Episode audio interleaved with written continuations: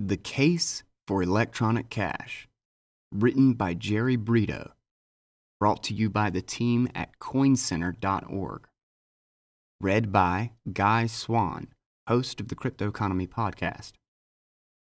CoinCenter is the leading nonprofit focused on the policy issues facing cryptocurrencies like Bitcoin.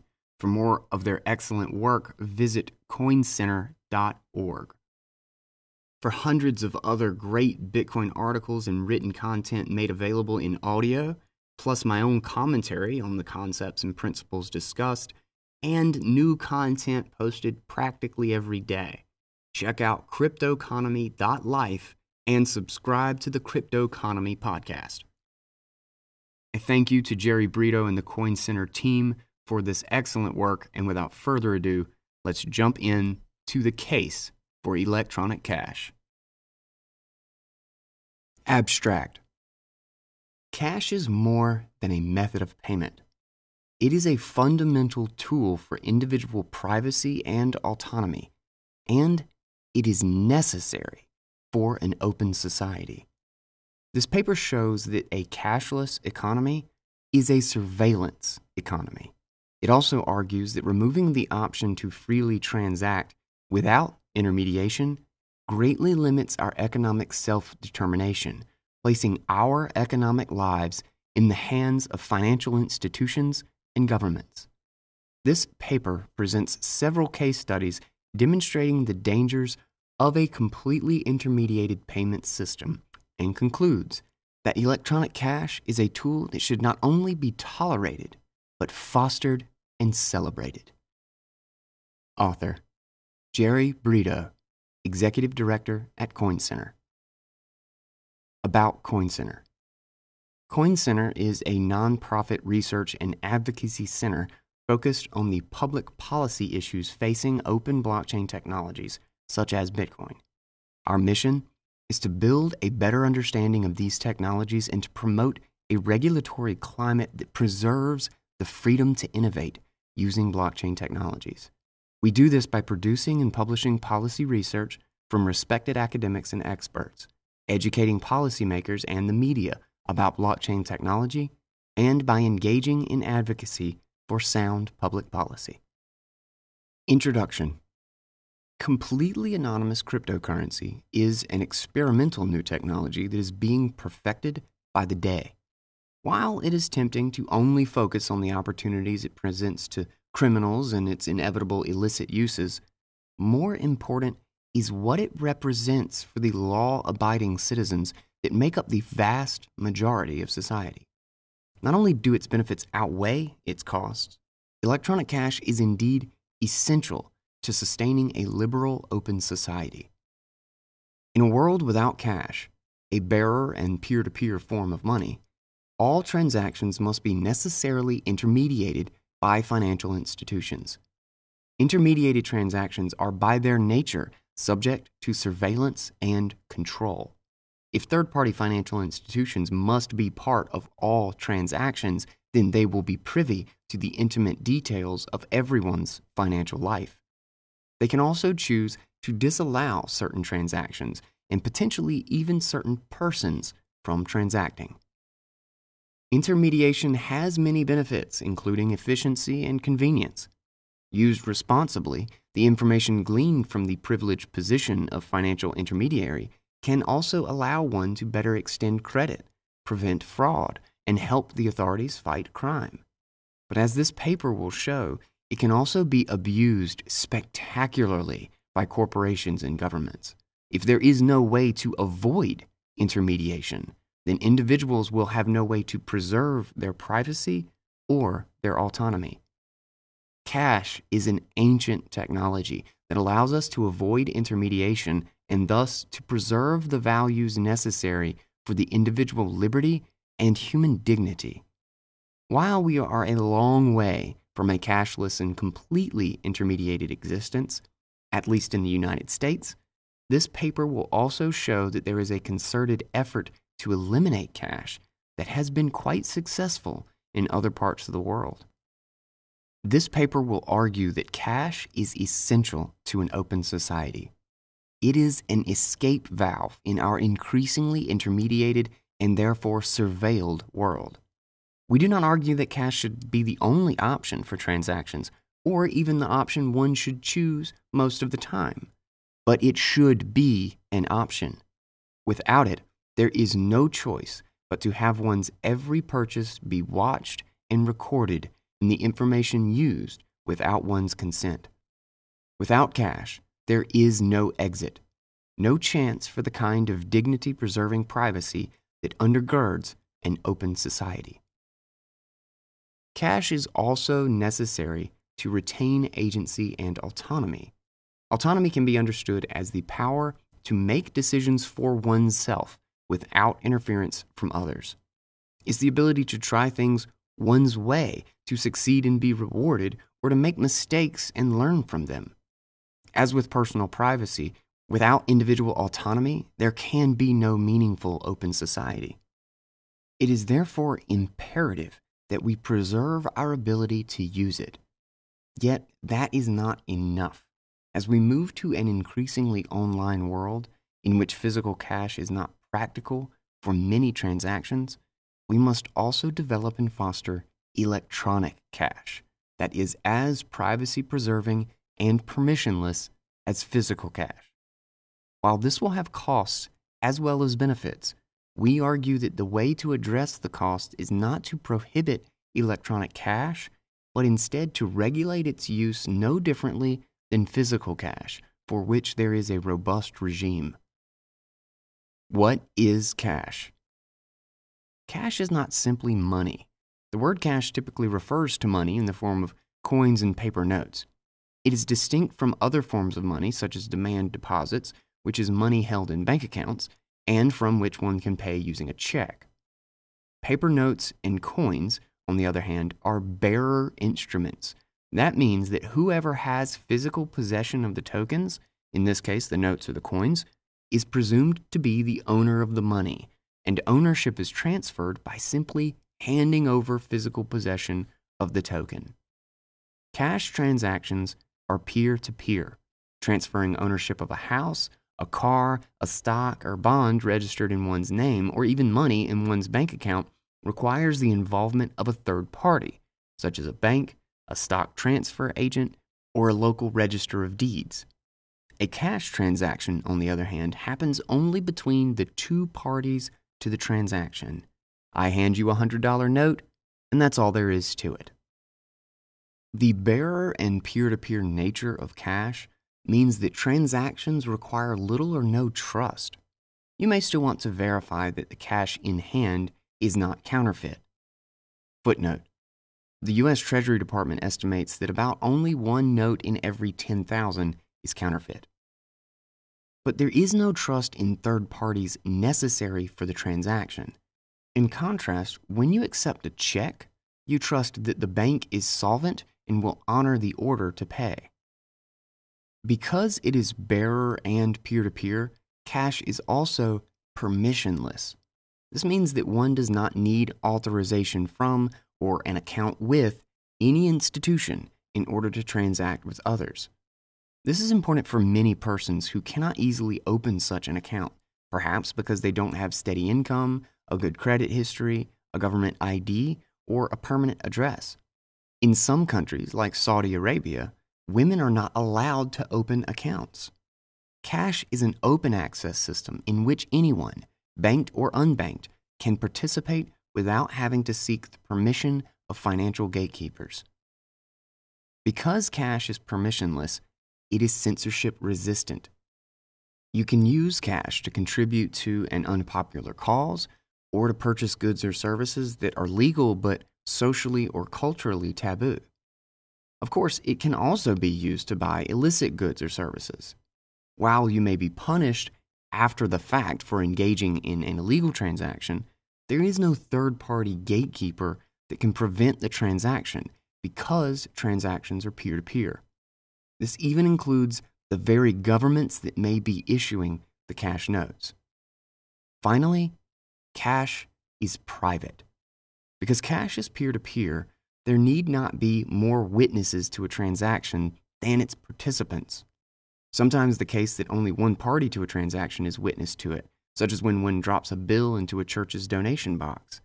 There also need not be any record made of the transaction, since possession of the cash is what matters and not any ledger entry.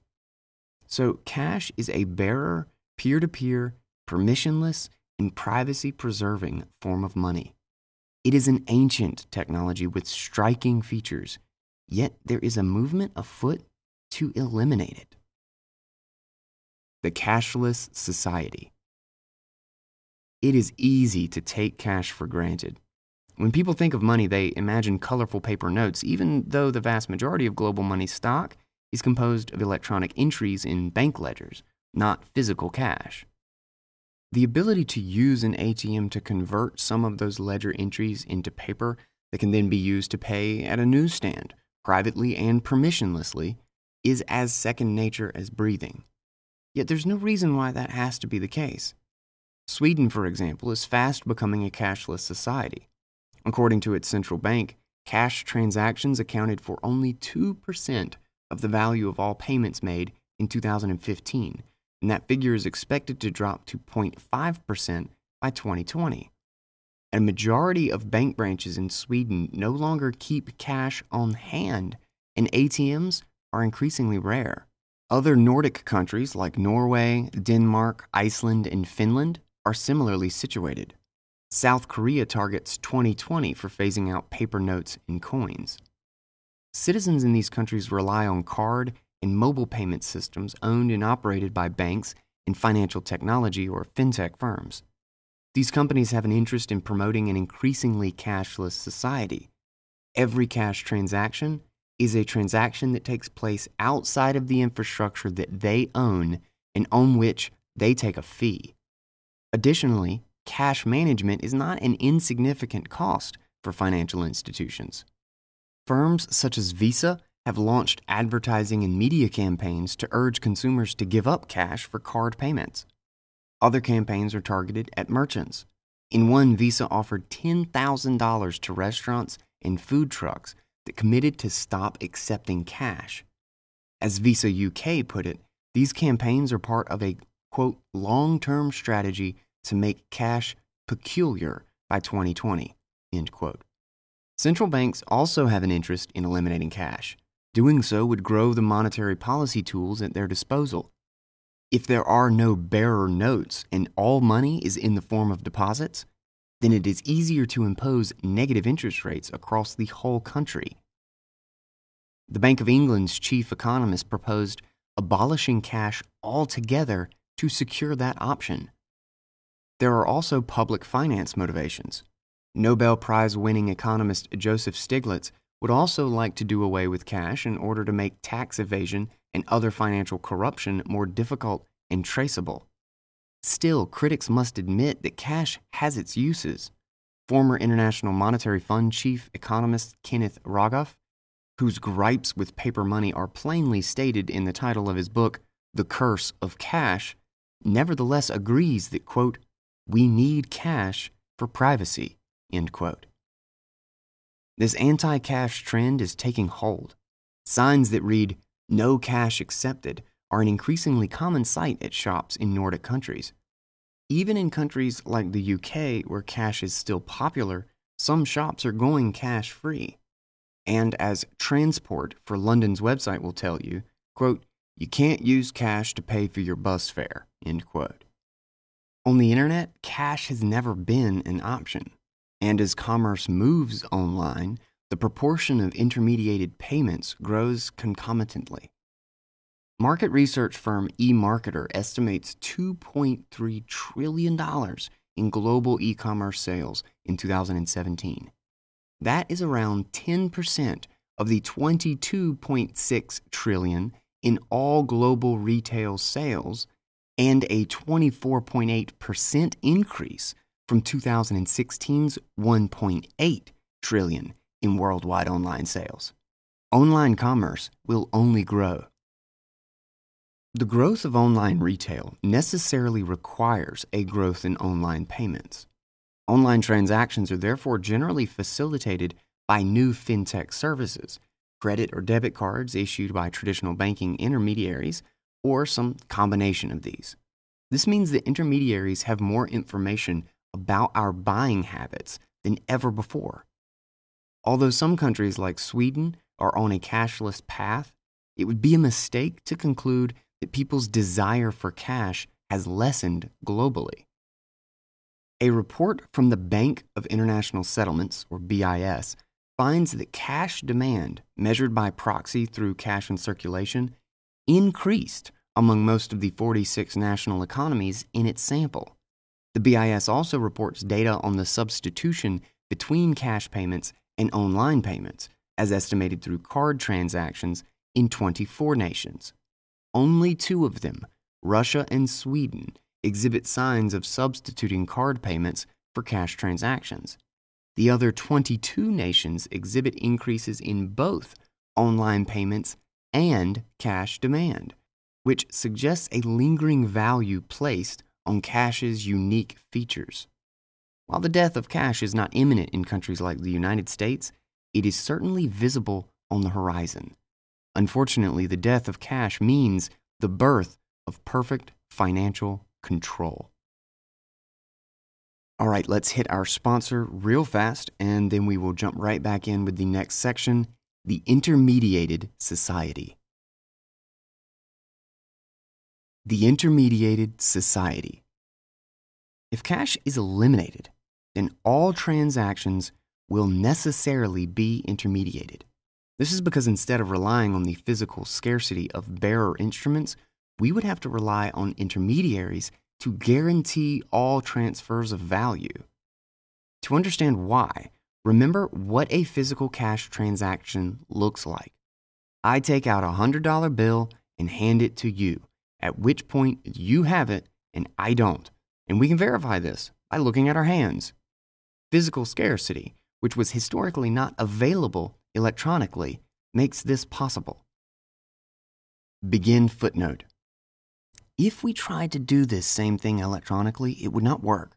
First, I would have to have a digital representation of the money to take the place of the $100 bill.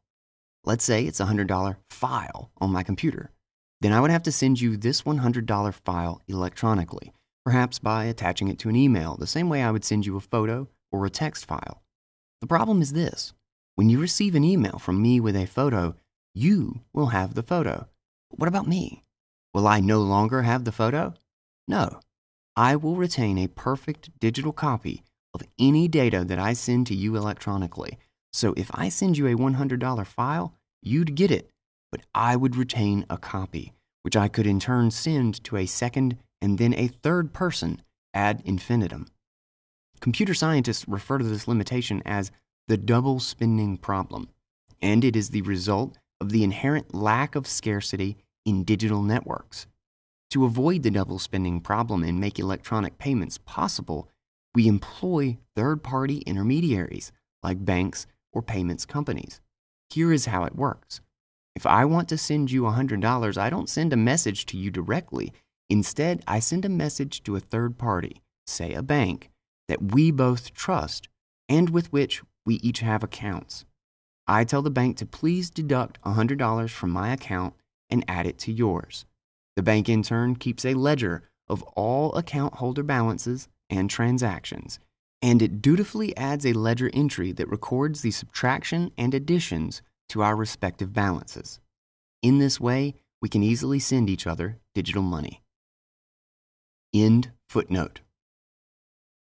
On the other hand, by keeping ledgers of accounts and recording transactions in those ledgers, intermediaries like banks make it possible for me to virtually, quote, hand you $100. After the transaction, you will have the $100 not because I gave you a token that I no longer have, but because an intermediary made a record in their ledger deducting from my balance and adding to yours. As a result, bank mediated electronic payments are not peer to peer. They replace the scarcity of peer to peer cash transactions with trust that the bank correctly records payments in their ledgers. This has several implications. First, it means that bank mediated electronic payments are not permissionless in the same way as cash. To hold and transfer digital money, you must first secure an account from an intermediary. We do not tend to think in terms of, quote, seeking permission when we open an account with a bank or mobile payments app, but this is what we do. Those firms are not obligated to open an account for us. It is possible that you will be denied an account. In a cashless world, not having an account with which to receive and send money is essentially expulsion from society. This is very different from a cash system, exclusion from which is impossible. Even if you have an account, intermediaries have full control over whether they will faithfully execute your instructions to transfer money and may therefore choose to reject or be compelled by a government or other third party to reject any particular transaction you request. As a result, digital money is not censorship resistant like cash. For whatever reason, and there may be good reasons and bad reasons, your bank can decide not to allow you to transact with certain people, to buy certain things, or to give to certain causes. Even seemingly pro social or benign financial activities can have unintended consequences. Federal laws aimed at curbing money laundering and terrorist financing deputize banks to be vigilant about money sent to certain, quote, high risk countries. Because of this, charities providing aid to war torn areas or deprived populations have difficulty accessing reliable banking services and thus getting money to those most in need. High risk countries tend to be among those most in need of humanitarian aid, so charities understandably focus their efforts there. When charities' fund transfers are slowed and scrutinized, or their bank accounts are shut down, the potential human cost is significant. What is worse, banks' appeals processes are opaque. One lawyer representing charities whose bank accounts had been closed told the Wall Street Journal, quote, there's no no in explanation, no opportunity given to appeal. It's adding to the problem in Syria and the Middle East. End quote. Second, mediated electronic payments are never private. An intermediary must always know the parties to and the details of a transaction in order to make the appropriate ledger entries. Unlike cash, there is always a third party witness to every transaction. In a cashless world, your bank will know the exact time, amount, and counterparty to every transaction you engage in and can build a thorough profile of you. Begin footnote. Institutions already hold detailed database profiles of many people. The New York Times recently investigated one woman's use of several smartphone apps and found that companies were compiling a comprehensive profile of the woman based in part by her trips to Planned Parenthood, Weight Watchers, and her ex boyfriend's house, to sell to advertisers and financial institutions. End footnote. This information, especially if combined with other data such as social network activity, see recent reports about Facebook and Google trying to reach a deal with banks, can be a formidable tool. Or, if fall into the wrong hands, it can be a powerful weapon. The bleeding edge of financial surveillance and profiling can be found in China. As the New York Times has noted, quote, China is systematically and rapidly doing away with paper money and coins. End quote. Cash transactions are being replaced by mobile payments, which account for over $16 trillion annually, over 100 times more than in the US. The move away from cash in China happened in just a few years. While cash accounted for 96% of payments in 2012, today that number is below 15%. As of 2018, more than one half billion Chinese use mobile payments.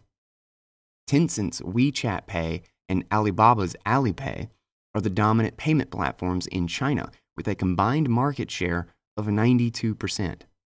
These two companies have unprecedented visibility into almost all consumer transactions and are using the data they are gathering to develop credit scores for every consumer. The scores look not just at creditworthiness, but at social media and consumption behavior as well to determine, quote, whether the consumer's social behavior is healthy, end quote. What counts as, quote, healthy behavior will be influenced by the Chinese government, which has encouraged and guided the development of Tencent and Alibaba's scoring systems.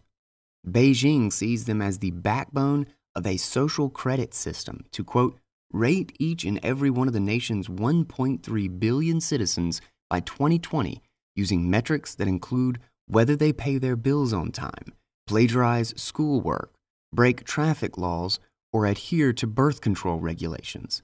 End quote. Purchasing habits are noted by the financial intermediaries and can be used as an input to your social credit score. As an Alibaba executive told a Chinese magazine in 2015, the company judges the purchases consumers make. Quote, Someone who plays video games for 10 hours a day, for example, would be considered an idle person, and someone who frequently buys diapers would be considered as probably a parent, who on balance is more likely to have a sense of responsibility. End quote. A high social credit score will earn a citizen certain privileges, Today, that includes expedited permission to travel abroad and access to express lanes at airports. But in the future, it could grant your children placement at desired schools. A low social credit score, however, will lead to punishment, according to official government policy, including, quote, slower internet speeds, restricted access to restaurants, nightclubs, or golf courses, and the removal of the right to travel freely abroad. End quote. Already over 6 million people are banned from taking flights, and another 1.65 million are not allowed to take trains. Your score doesn't just affect you, but your family and friends as well. If your friend's score drops because of something she said or purchased, your score will be dragged down with hers as well.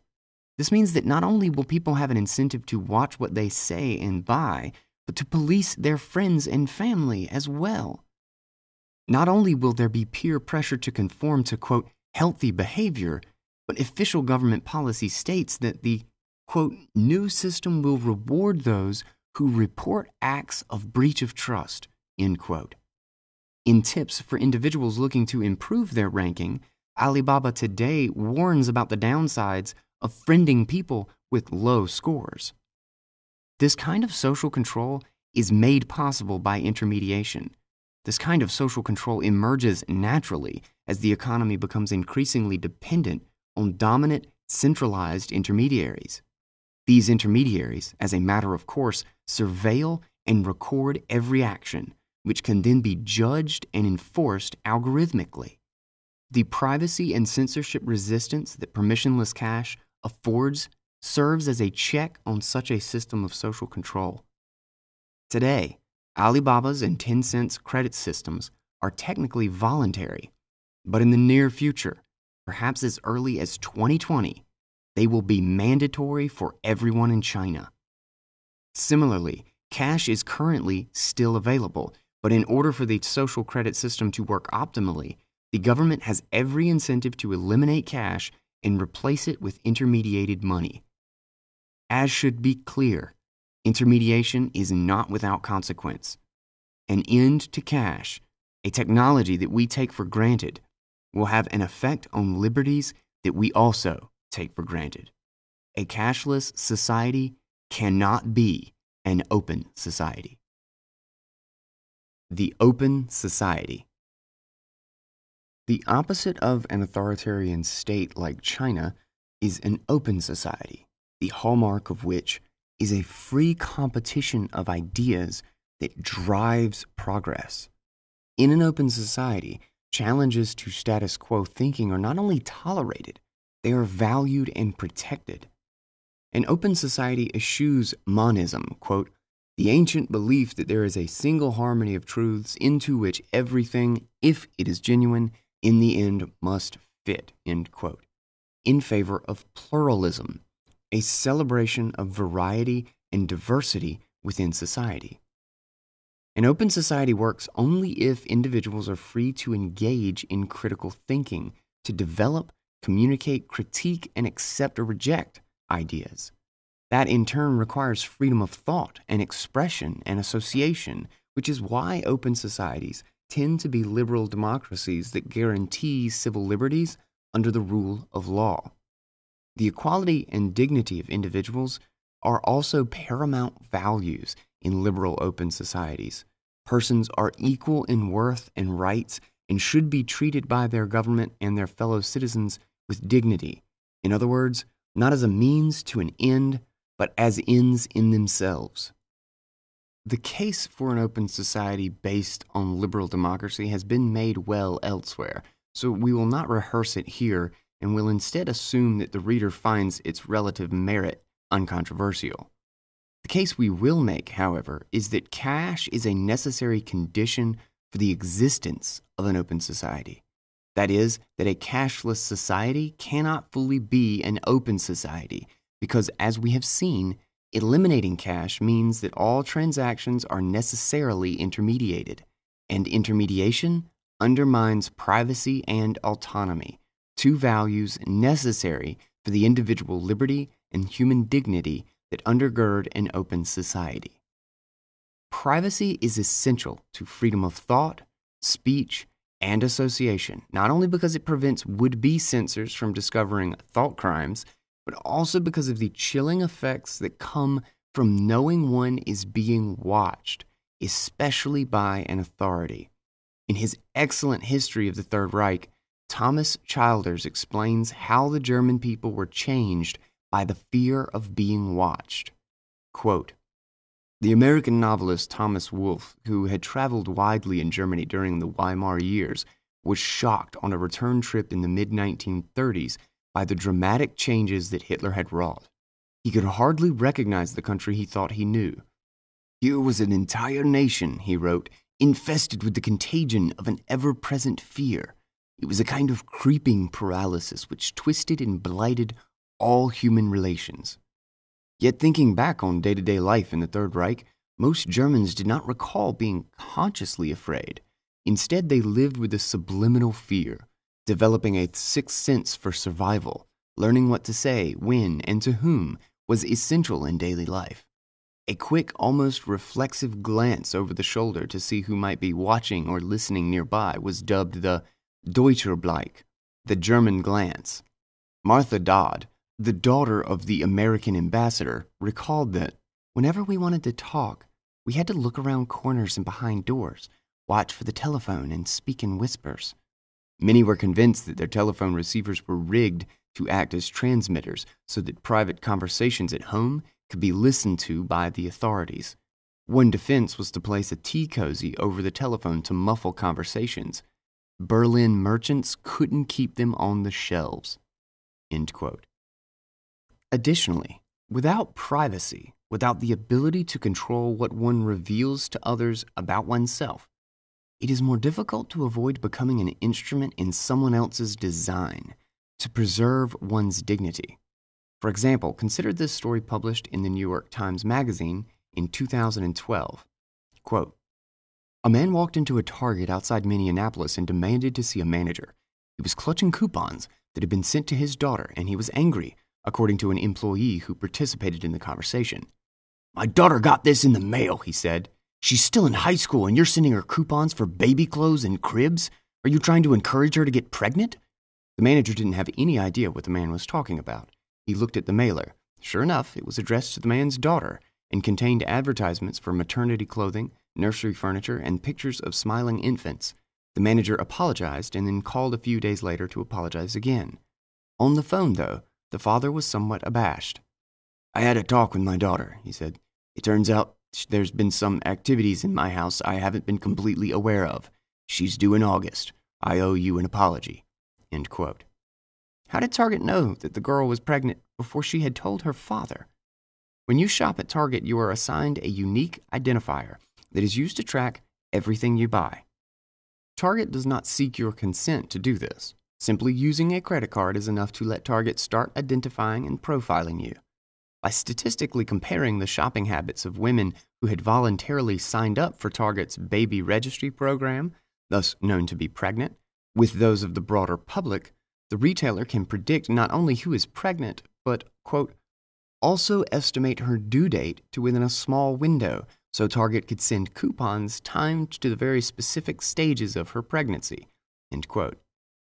It's tempting to think, so what? Although the girl did not willingly reveal her pregnancy, Target gleaned the fact from her purchasing history, which is a history of voluntary interactions, even if the girl could not foresee what they would reveal. And it was indeed a fact, after all, that she was pregnant, and not something she would be able to keep from her father for long. There are deeper issues, however, and that is betrayed by how Target thinks about its surveillance program. Andrew Pole, the Target statistician who developed the pregnancy prediction program, had the task put to him by the marketing department this way quote, If we wanted to figure out if a customer is pregnant, even if she didn't want us to know, can you do that? End quote.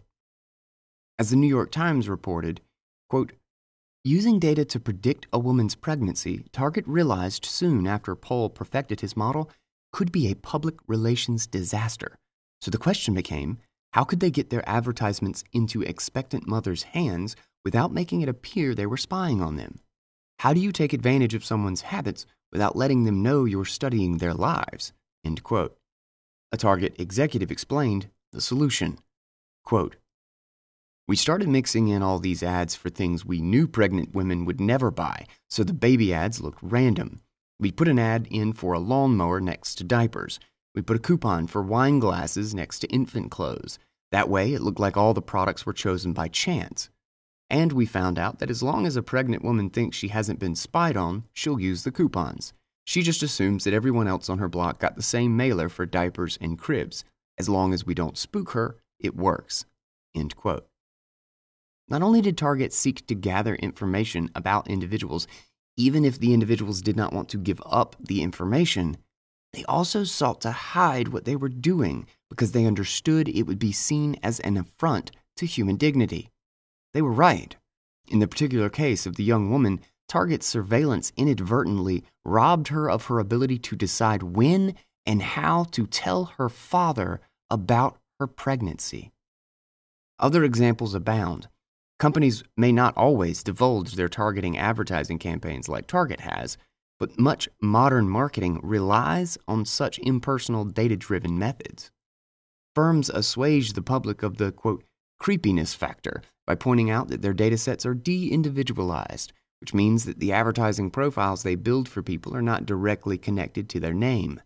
Someone is merely potential customer number 46274, unmarried, high school student, with likely interest in baby items and frozen foods, or whatever the case may be. However, since that profile is still tied to one's identity and used to try to affect their behavior, the fact that a literal name is not associated may be cold comfort. Companies pay for access to this data to try and coax people to behave the way they want, namely by buying more of their product or services.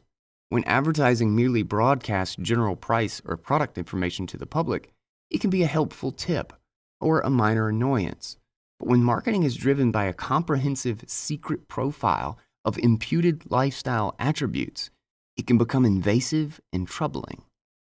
The case of a major retailer targeting pregnant women with a campaign to ensure future consumer loyalty is alarming, but not all behavioral marketing is necessarily sinister. The point is that a world without cash gives consumers less of an ability to voluntarily exit such schemes, since all of their purchases would be intermediated and therefore up for grabs to marketing profilers who may not respect our privacy and autonomy.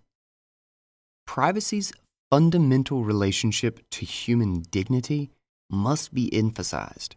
Samuel Warren and Louis Brandeis' foundational article the right to privacy, not only noted the physical and pecuniary harms dealt by privacy violations, but also, quote, spiritual wrongs, injuries to, quote, estimates of ourselves, assaults upon our own feelings, and blows to our inviolate personality. That is, our human dignity, to which the authors directly refer in their conclusion. We do not desire privacy merely for its beneficial effects, the dignity it affords is a fundamental part of being human. Given that consumers don't affirmatively consent to retail surveillance, what can one possibly do to avoid losing one's privacy? The answer is to pay with cash, to transact anonymously.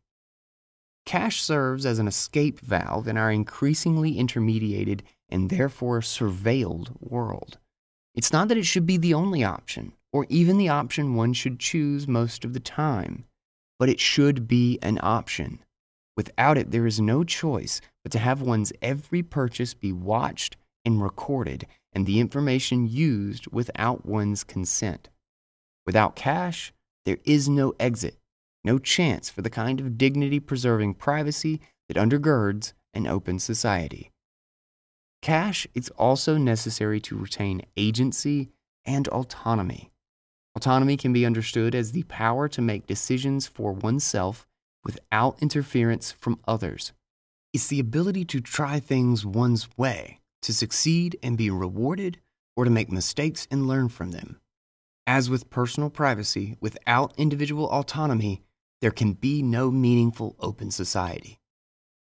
The law surrounding prior restraint of publication in the United States is a good illustration of how an open society respects autonomy. It holds that while one may be held to account for one's speech after the fact, censorship before publication is not allowed.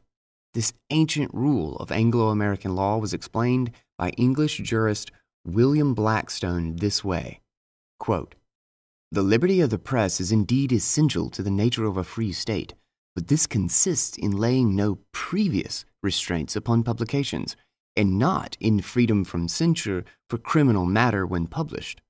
Every free man has an undoubted right to lay what sentiments he pleases before the public. To forbid this is to destroy the freedom of the press. But if he publishes what is improper, mischievous, or illegal, he must take the consequence of his own temerity. End quote. Even when the government might know that one is going to publish something potentially harmful or illegal, it is not allowed to prevent one from publishing it, though it may seek to punish one for it after the fact. That is, it must respect one's autonomy.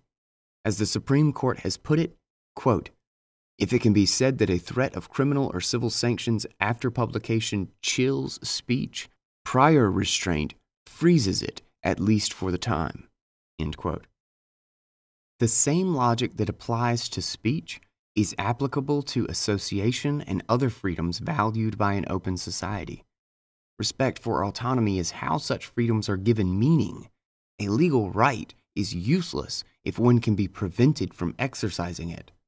The more intermediated a society is, however, the easier and more tempting it becomes to effect prior restraints on the free exercise of rights.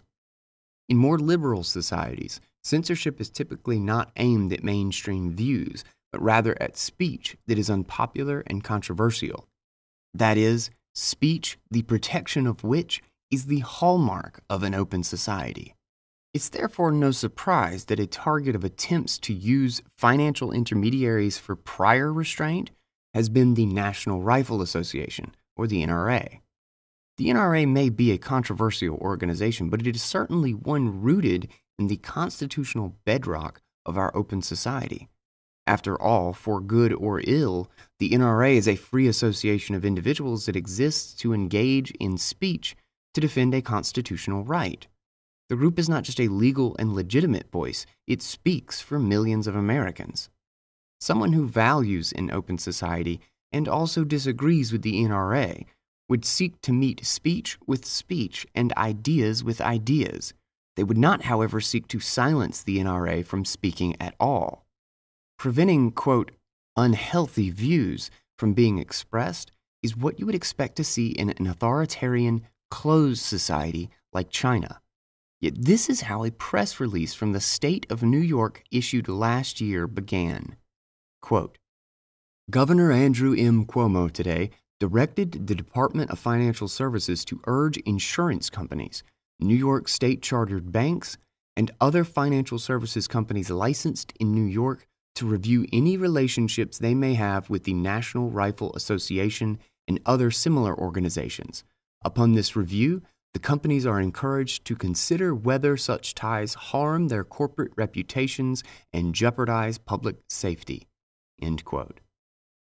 If the governor's request was too subtle, Financial Services Superintendent Maria Vullo made it clear later in the same press release stating, quote, DFS urges all insurance companies and banks doing business in New York to join the companies that have already discontinued their arrangements with the NRA.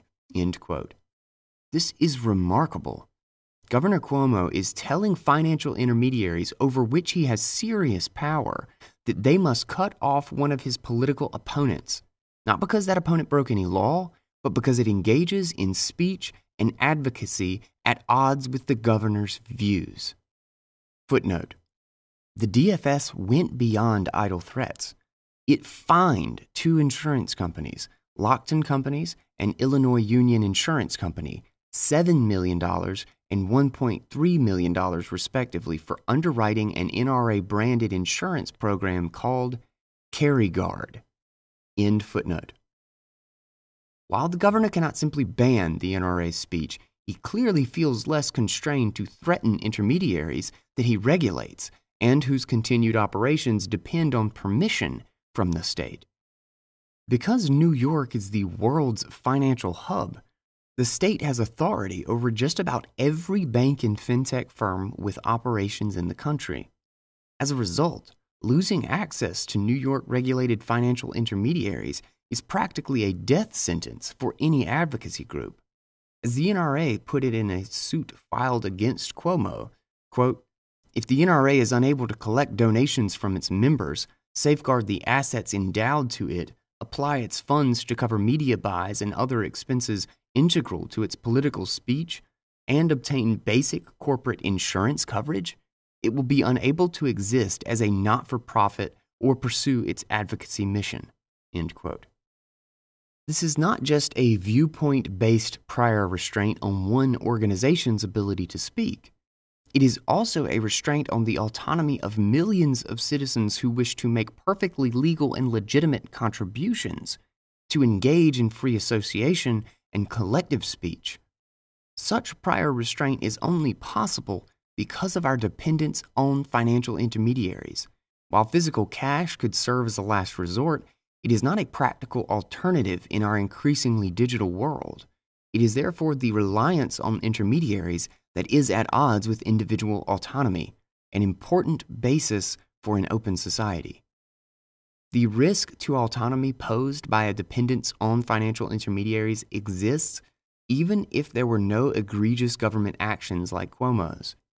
In an article published months before the governor's edict, New York Times columnist Andrew Ross Sorkin made the case that the financial industry should, of its own accord, use its, quote, leverage over the gun industry to, quote, effectively set new rules for the sale of guns in America, End quote. If MasterCard were to bar customers from using their credit cards for certain gun purchases, he wrote, quote, assault weapons would be eliminated from virtually every firearms store in America because otherwise the sellers would be cut off from the credit card system. End quote. While one may not like guns or speech advocating for the right to bear arms, it is important to recognize that maintenance of an open society is not compatible with financial intermediaries having this much power. Dependence on intermediaries means not only constant and unavoidable surveillance, but also the power to thwart individual autonomy. Today, it may be gun advocates that are targeted, but tomorrow it could be abortion providers that are dropped by financial intermediaries. Groups such as Muslim charities, sexual fetishist communities, and socialist booksellers have already experienced such extra legal sanctioning. It's no surprise that the American Civil Liberties Union filed a brief in support of the NRA. Cash and financial intermediaries both have important roles in an open society. Cash affords people with autonomy and privacy. Financial intermediaries provide convenience.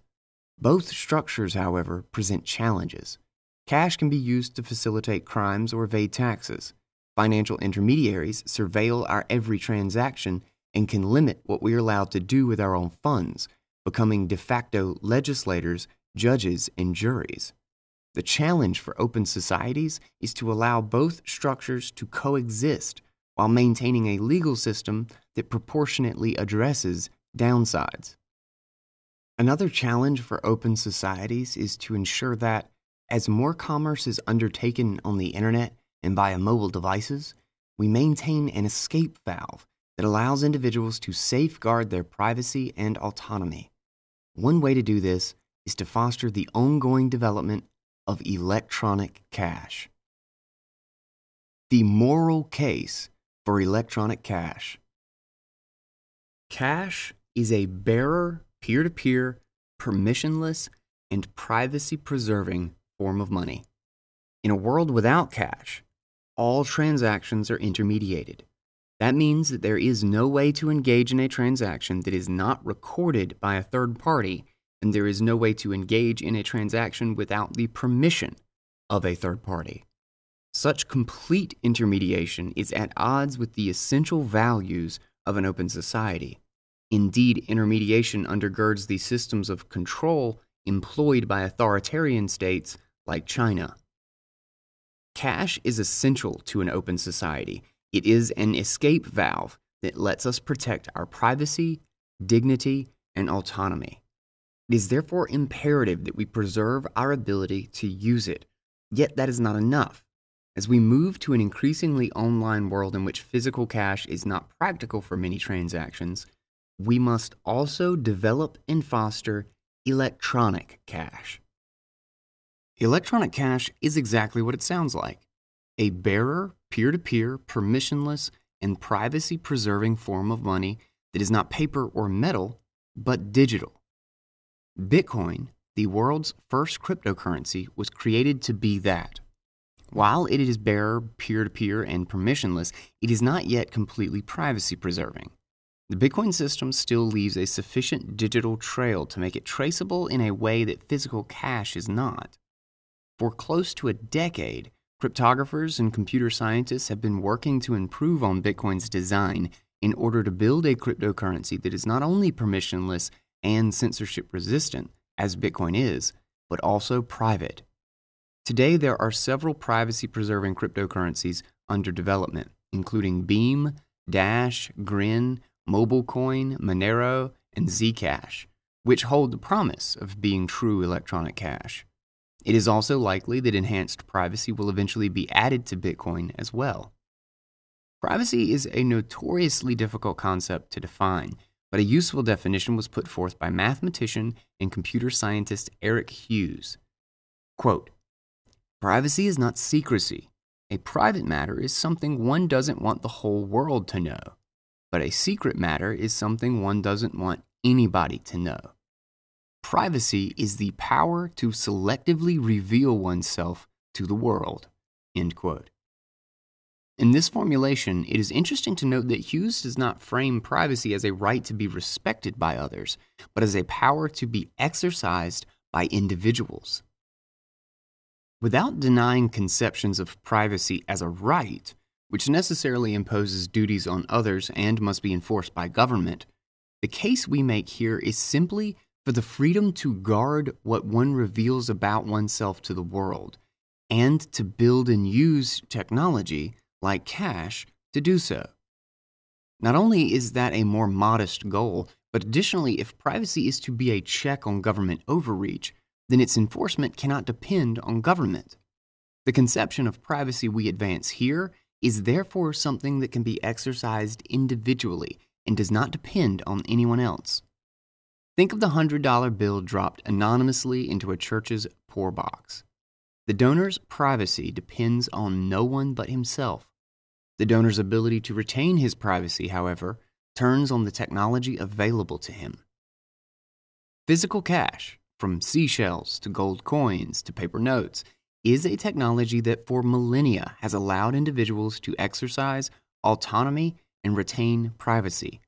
As we move to a world that is increasingly dematerialized, with all the attendant benefits and efficiencies, we must preserve the ability to transact anonymously and privately that physical cash has heretofore made possible. Cryptocurrency that is both permissionless and private is a technology that can allow individuals to continue to live in an open society, even as life is increasingly digitized.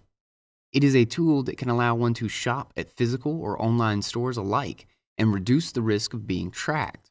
It is a tool that allows one to contribute to advocacy groups that have powerful political enemies. And it is a tool that dissidents can use to resist authoritarian states. Caring deeply about the freedom that cash engenders is part and parcel of the Western liberal tradition. While many Nordic and Asian countries seem to be racing towards adopting a cashless society, in Germany the trend is decidedly the opposite. Given their experience with two authoritarian regimes, one fascist and one communist, Germans seem to appreciate how cash helps protect their freedom, privacy, and autonomy. Germans use cash for 80% of all transactions, and proposals to move in a more cashless direction have been met with widespread public protest. Germans also carry about twice as much cash as people in the US, and tens of thousands of restaurants and shops, from big to small, are cash only. In Germany, the major chains Aldi and IKEA did not begin accepting credit cards until two years ago. Quote, Cash, to me, is an important public good by which you measure the transparency and legal order of a society, and also the respect for the individual and the private sphere. End quote. Max Otte, a German economist who leads Save Our Cash, a national campaign opposing restrictions on cash, has explained. Why do Germans like cash is the wrong question, he told Bloomberg. Instead, Otte asks, why have others shifted to a cashless society so quickly?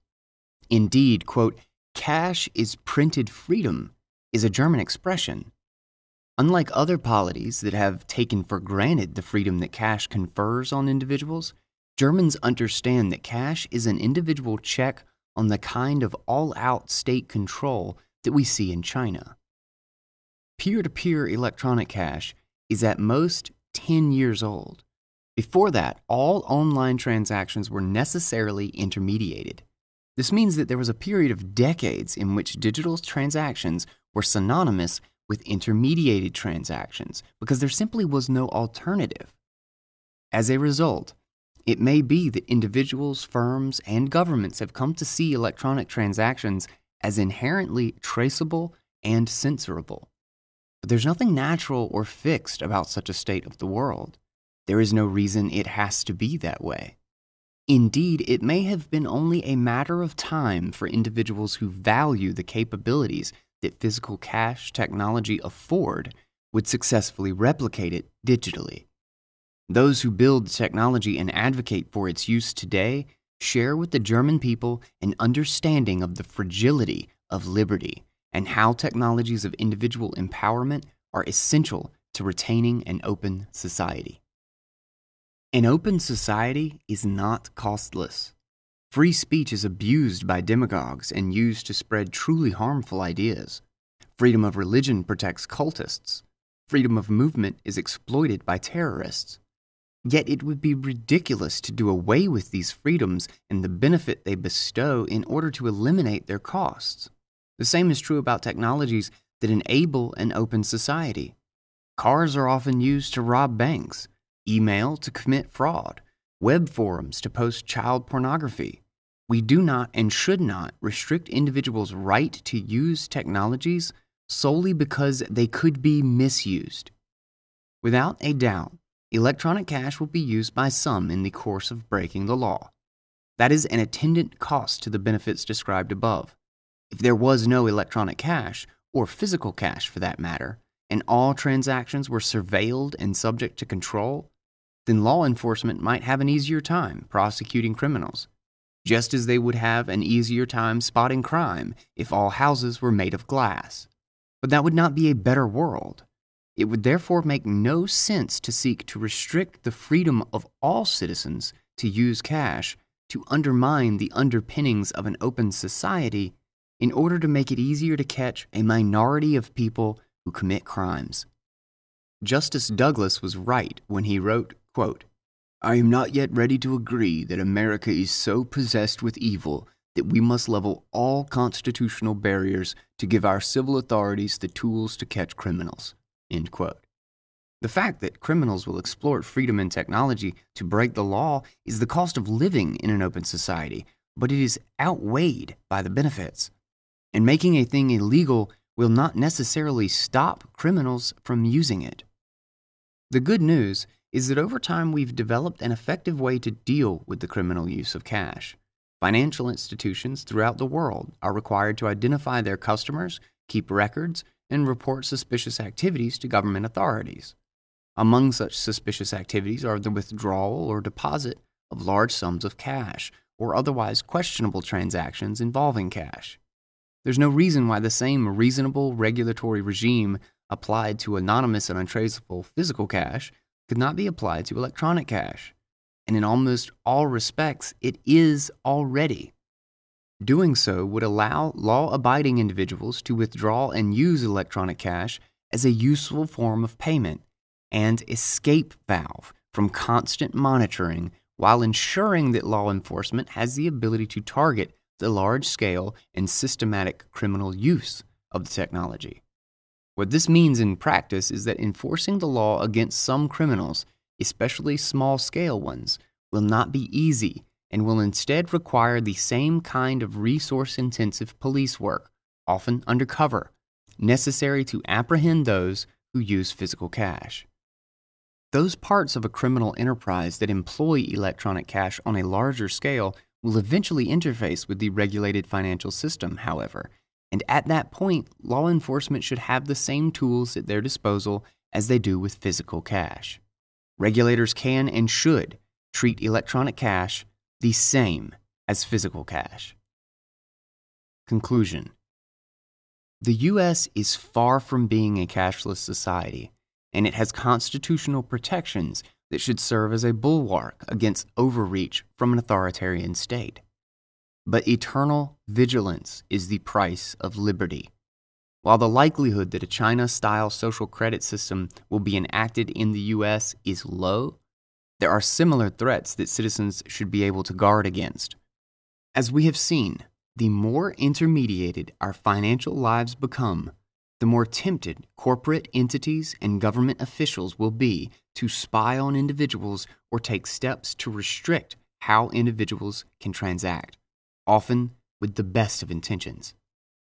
In 2014, for example, the Transportation Security Administration, the TSA, sought bids from vendors to build a passenger screening system that would rely on, quote, commercial data, including, quote, wide ranging data such as purchase information. The TSA did not explain what kinds of purchases could be deemed red flags, or as Chinese authorities might put it, quote, unhealthy. More recently, online financial intermediaries like PayPal, Stripe, and Patreon have shut down the accounts of users on both of the political spectrum for the fringe views they espoused. And in 2014, JP Morgan lost to hackers the private financial records of over 100 million customers. Cash, and in an increasingly digital world, electronic cash, is a tool that law abiding private individuals can use to protect their privacy, autonomy, and ultimately their dignity. It should not just be tolerated but fostered and celebrated. Not only do its benefits outweigh its costs, it is a check that individuals may wield over abusive intermediaries. It will help ensure we do not lose our open society. We hope you enjoyed this reading of The Case for Electronic Cash by Jerry Brito, brought to you by the team at coincenter.org and read by Guy Swan, host of the Cryptoconomy podcast. Thanks so much for listening, and until next time, take it easy.